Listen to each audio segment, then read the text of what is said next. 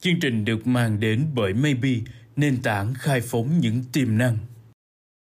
Xin chào các bạn. Đây là 5 phút chuyện thị trường và tôi là nhà báo Kim Hạnh.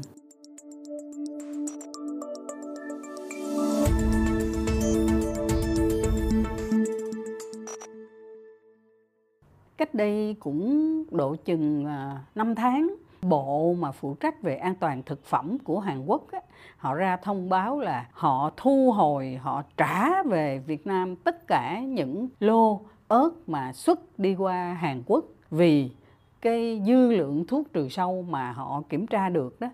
nó hơn cái mức mà được phép á, tới 10 lần. Và chúng ta cũng tự hỏi lâu nay Việt Nam cung cấp ớt cho Hàn Quốc khá là nhiều. Vậy thì người ta sẽ giải quyết cái vấn đề mà bị mất một cái nguồn cung cấp ớt này như thế nào? Câu hỏi đó vừa mới được giải đáp và tôi được các bạn của chúng tôi làm về cái nghề sale, làm nghề xuất nhập khẩu. Họ kể lại câu chuyện là hiện nay có rất đông những cái người mà kinh doanh về thực phẩm, á, người Hàn Quốc, họ qua Việt Nam, họ tìm những cái người sản xuất mà có đất và muốn trồng theo cái hình thức là gia công cho họ đó, để họ đưa giống cho những cái người chuyên môn trồng trọt này,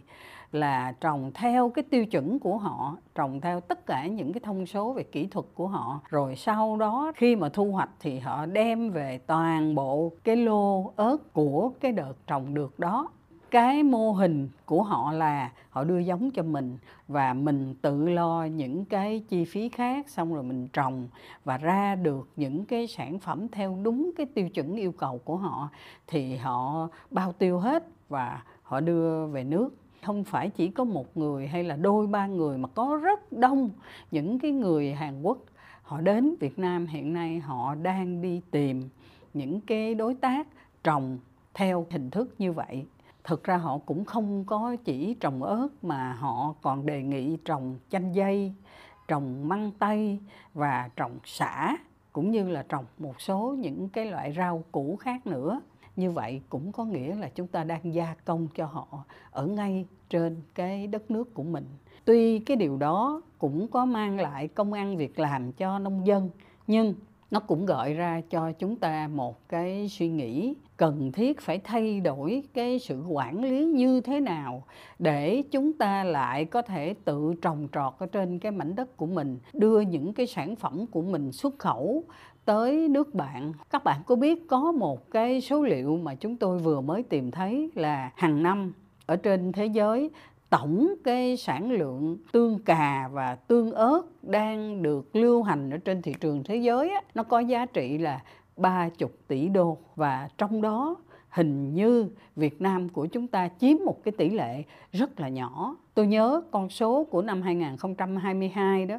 là chúng ta đã xuất được 5.000 tấn ớt qua Hàn Quốc và chúng ta thu về là gần 12 triệu đô la. Đó là một con số nó rất là nhỏ nhoi so với lại 30 tỷ đô la tổng cái dung lượng tiêu thụ của tương ớt và tương cà của thế giới. Cái việc sắp tới là chúng ta phải chế biến được và xuất được hàng của mình với lại đáp ứng được thị hiếu của khách hàng của chúng ta và đặc biệt là đáp ứng được cái yêu cầu về tiêu chuẩn. Có như vậy thì người nông dân mới có thể làm giàu được ở trên cái mảnh đất của mình. Còn nếu mà chúng ta cứ tiếp tục nhận giống của họ đưa, nhận tiêu chuẩn của họ rồi trồng và họ bao tiêu mang về thì tôi nghĩ rằng đất đai đó là sẽ phải căng mình ra để cung cấp tất cả những cái chất màu mỡ và người nông dân của chúng ta cũng sẽ tiếp tục đổ mồ hôi trên cái mảnh đất của mình